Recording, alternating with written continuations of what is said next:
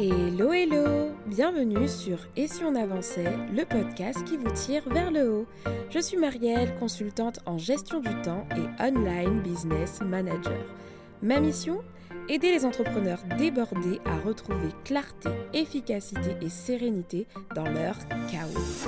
Dans ce podcast, vous retrouverez des conseils et des réflexions pour vous aider à reprendre le contrôle de votre temps, structurer votre business et atteindre vos objectifs les plus fous. Alors installez-vous bien et bonne écoute Ravi de vous accueillir pour l'épisode 109 de ce podcast. Aujourd'hui, nous allons parler de la gestion de son énergie au quotidien. Dans Et si on avançait le podcast, on parle beaucoup de gestion du temps. On a également un peu parlé de gestion d'énergie, de l'énergie, pardon, mais nous n'avons jamais abordé le sujet en long et en large. Et pourtant, gérer son énergie est selon moi encore plus important que gérer son temps.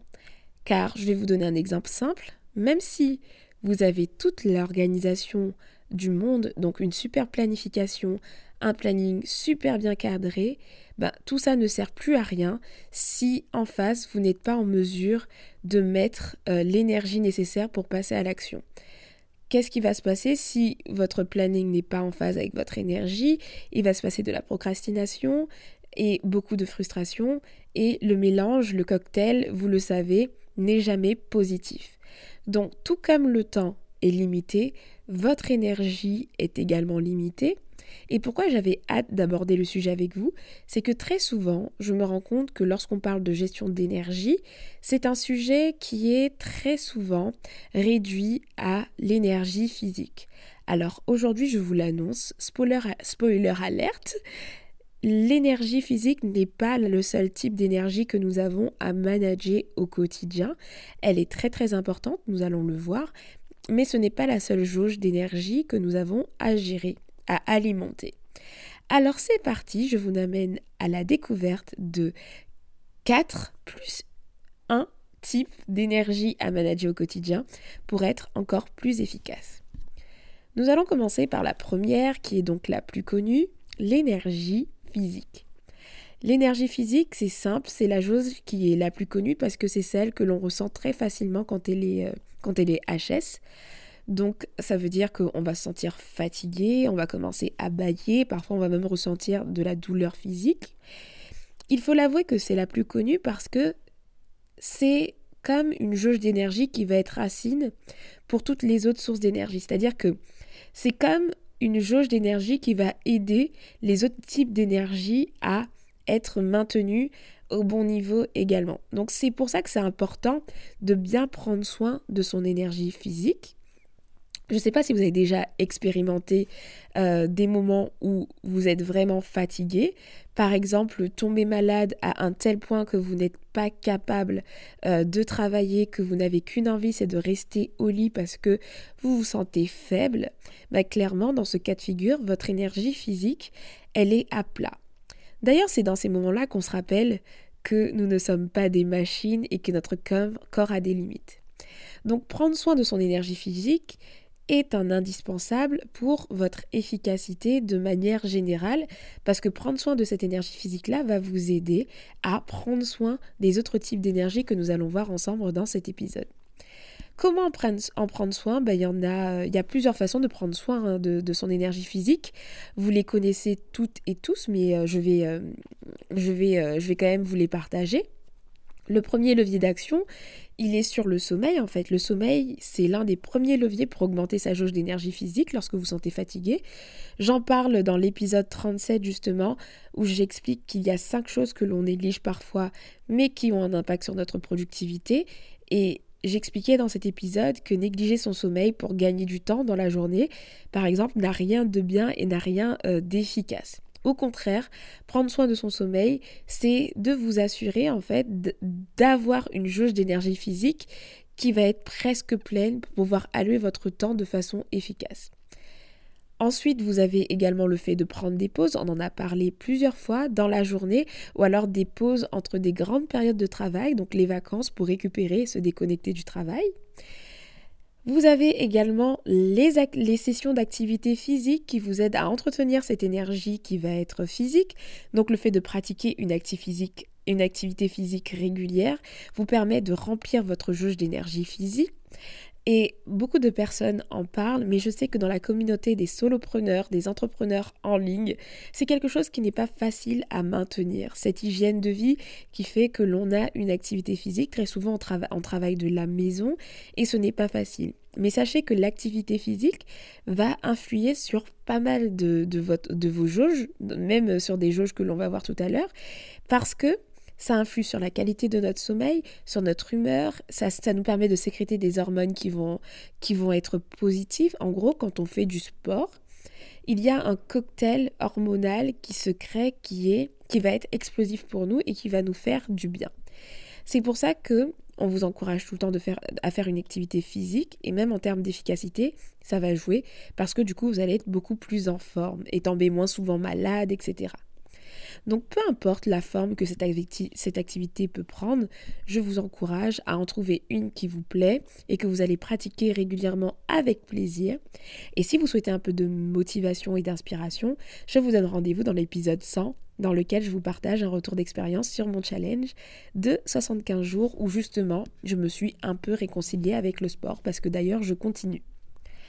Et le dernier moyen aussi d'entretenir son énergie physique, c'est euh, également au moyen de l'alimentation. Et j'en parle également dans l'épisode 37 dont je vous parlais tout à l'heure. Je ne suis pas une experte en alimentation, mais vous savez et avez sûrement déjà expérimenté l'impact de l'alimentation sur votre niveau d'énergie.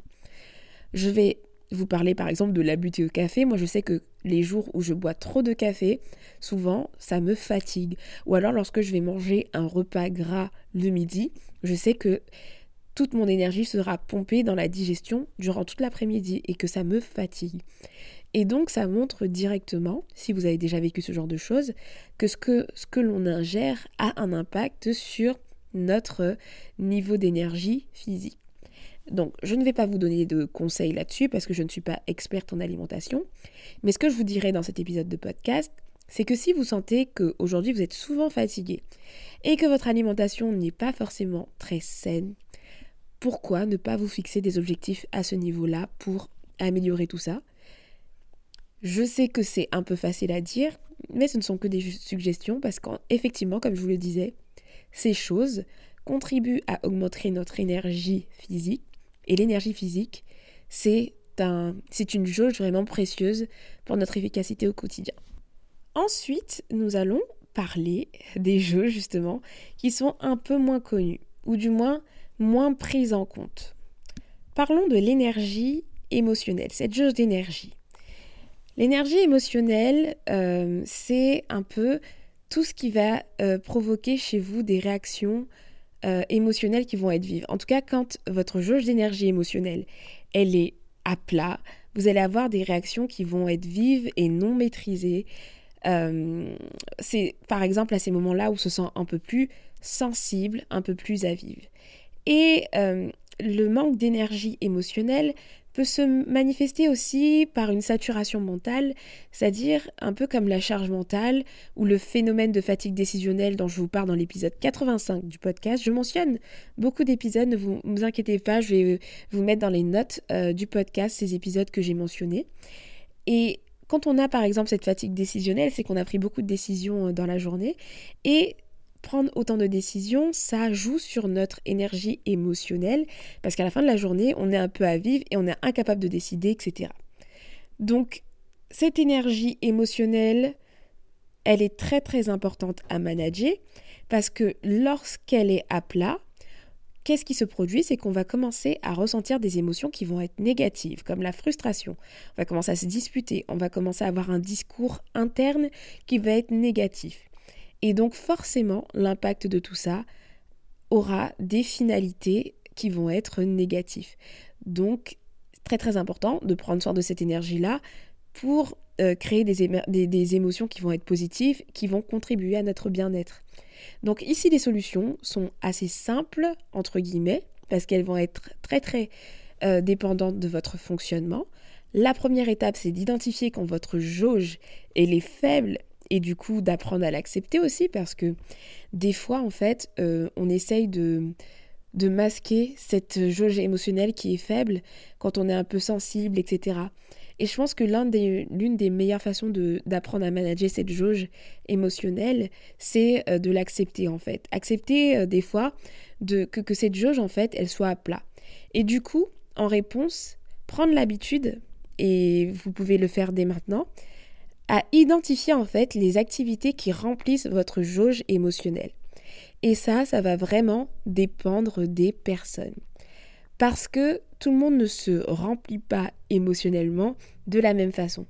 Pour certaines personnes, une séance de sport suffira à euh, les, euh, comment dire, les épanouir émotionnellement. Pour certaines personnes, il va falloir qu'ils passent du temps avec quelqu'un qu'ils apprécient, comme leur conjoint, euh, leurs enfants, etc. Euh, pour d'autres, ce sera un temps dans la prière par rapport à leur spiritualité. Pour certains, ce sera un mélange de tout ça. D'autres feront des exercices de respiration. Euh, voilà, en fait, il y a beaucoup de façons de se recharger de façon émotionnelle, puisque ce sont des émotions, et que chaque personne a des émotions différentes et gère ses émotions de façon différente. Donc, euh, ce que je vous encourage à faire, c'est de savoir, vous, posez-vous la question, qu'est-ce qui me recharge de façon émotionnelle, qui me stabilise en fait de façon émotionnelle? Par exemple, quand vous sentez que vous êtes à vif, qu'est-ce qui vous fait du bien? Ça peut être une activité créative, je ne sais pas, faire du sport, vous défouler. À vous de définir ça. Et du coup, lorsque ça arrive, bah, mettre en place en fait ce type d'activité. Et parfois, vous n'êtes même, pas obligé d'attendre d'être à pas émotionnellement. Il vous suffit de planifier de façon anticipée ce type d'activité, les faire le plus possible pour que vous puissiez vous assurer d'avoir un petit stock d'énergie émotionnelle régulièrement. En ce qui concerne la charge mentale, comme je disais, bah, alors pour ça, c'est assez simple. Ce que j'explique dans l'épisode de podcast sur la fatigue décisionnelle, c'est par exemple la mise en place de routines qui pourra vous aider à moins la ressentir. Ensuite, nous avons l'énergie intellectuelle ou aussi appelée mentale. Celle-ci, elle est liée au fait que l'apprentissage, ce soit quelque chose qui soit ancré chez l'être humain.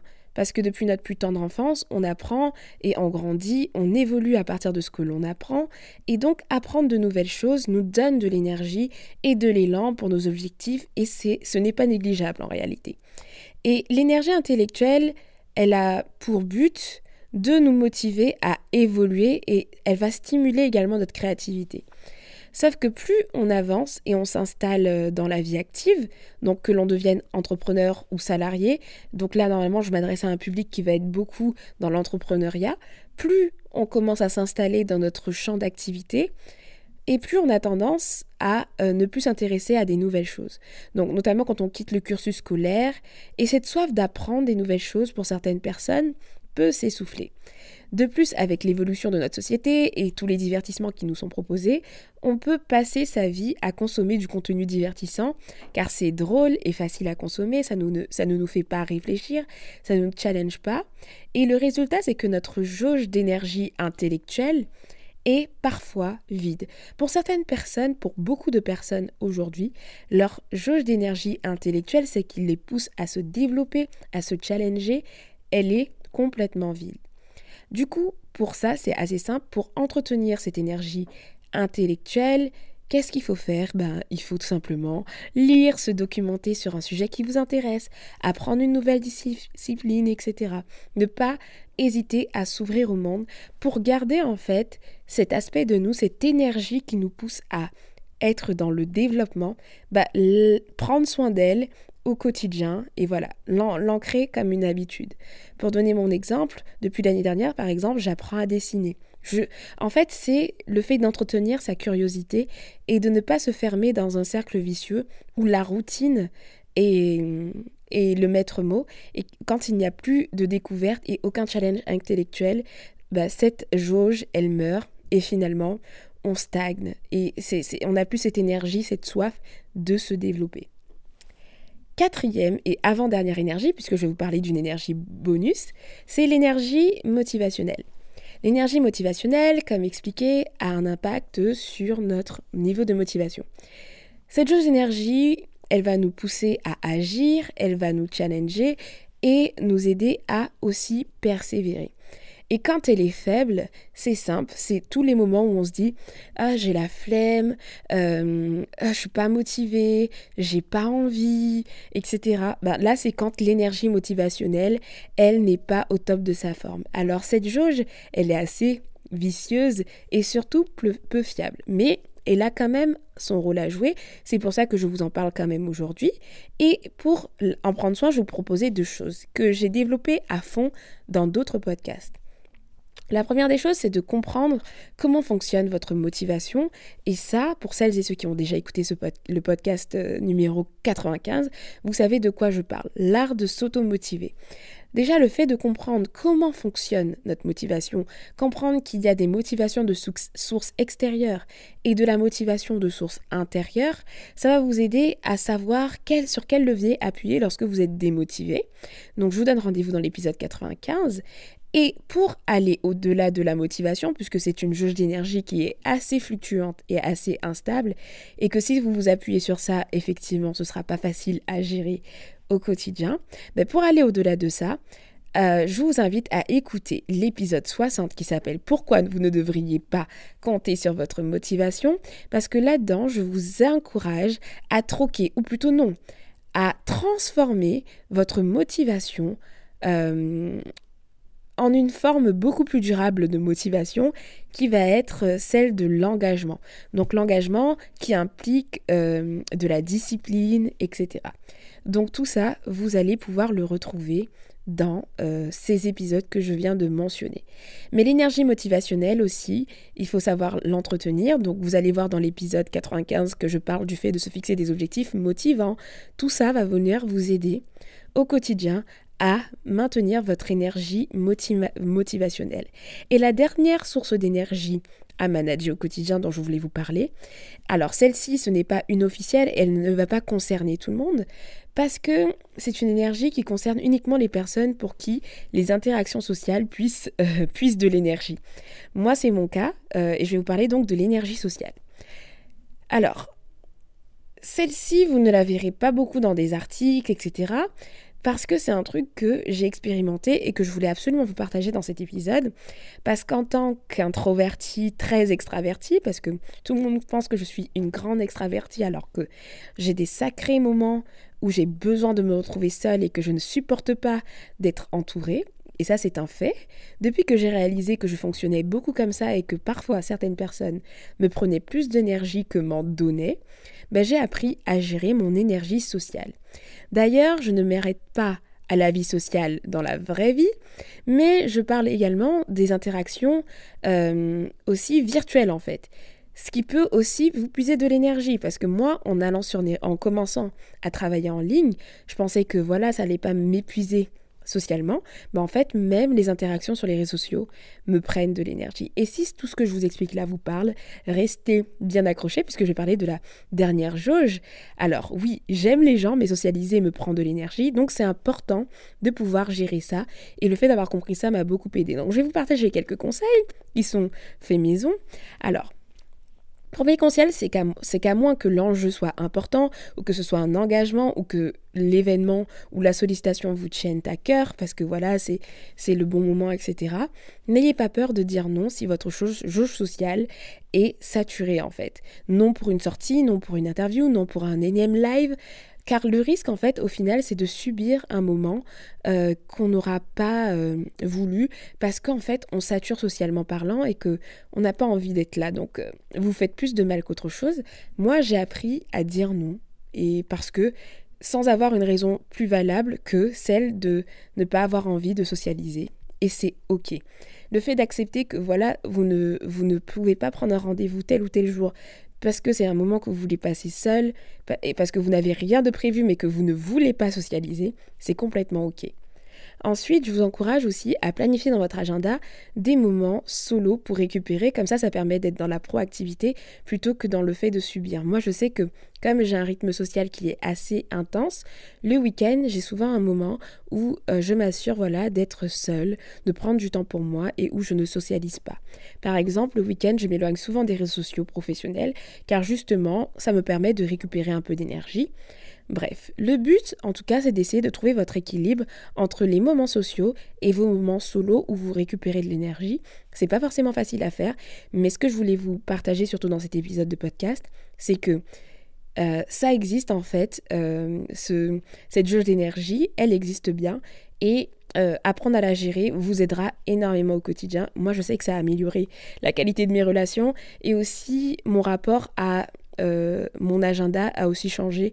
J'ose plus mettre du temps pour moi parce que je sais que ça contribue à mon efficacité. Et voilà pour la petite, le type d'énergie bonus que je voulais vous partager. Voilà, nous arrivons à la fin de cet épisode. Donc si je devais résumer, enfin c'est pas vraiment un résumé, mais si je devais appuyer sur deux choses à retenir par rapport à cet épisode de podcast, c'est que le premier, apprenez à identifier les différents signaux qui montrent que votre jauge d'énergie est faible et laquelle est concernée.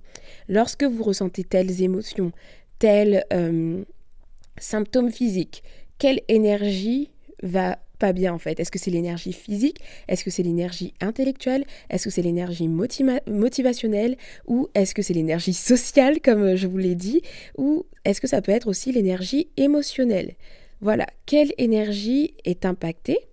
Et la deuxième chose à retenir de cet épisode de podcast, c'est que ne laissez pas en fait vos jauges d'énergie être à plat et attendre en fait qu'elles soient à plat pour euh, les gérer. Bien au contraire, le but, c'est de planifier des actions euh, de façon hebdomadaire qui vont vous permettre de prendre soin de votre énergie, euh, de vos différents types d'énergie, en fait, de vos différentes jauges d'énergie de façon intentionnelle. Et par exemple, ça peut être le fait d'avoir une morning routine qui remplit un peu votre jauge intellectuelle parce que vous allez lire, qui va remplir un peu votre jauge émotionnelle parce que vous allez peut-être prier et faire du sport, et donc ça fait aussi euh, pour le physique.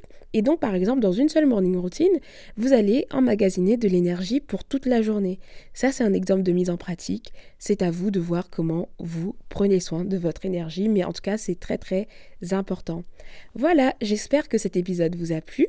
Si oui, comme d'habitude, n'hésitez pas à le faire savoir en commentant le post qui est rattaché à cet épisode, le post Instagram ou LinkedIn, si je publie sur LinkedIn. En tout cas, je vous propose aujourd'hui, euh, comme, comme je le fais pas souvent, aussi de vous abonner en fait à ma liste de contacts privés que je suis en train d'entretenir. C'est vraiment là où je pense être euh, très très régulière parce qu'en ce moment je publie un peu moins sur les réseaux sociaux. J'ai réduit également la fréquence euh, des podcasts, mais au niveau de ma newsletter, je pense être très active. Donc rejoignez la liste de contacts privés si vous voulez avoir quelques informations exclusives, des réflexions, des conseils, des astuces. Bref, si vous voulez être en contact avec moi par mail. La dernière où j'ai partagé, euh, par exemple la semaine dernière, un outil qui me change la vie actuellement a eu beaucoup de succès puisque j'ai eu plein de retours. Et si ça vous intéresse de recevoir des choses comme ça en, exclusivité, ben, retrouvez-moi via le lien dans les notes du podcast et je serai ravie de vous envoyer mes petits mails hebdomadaires. Sur ce, je vous dis à bientôt pour un nouvel épisode de podcast. Ciao ciao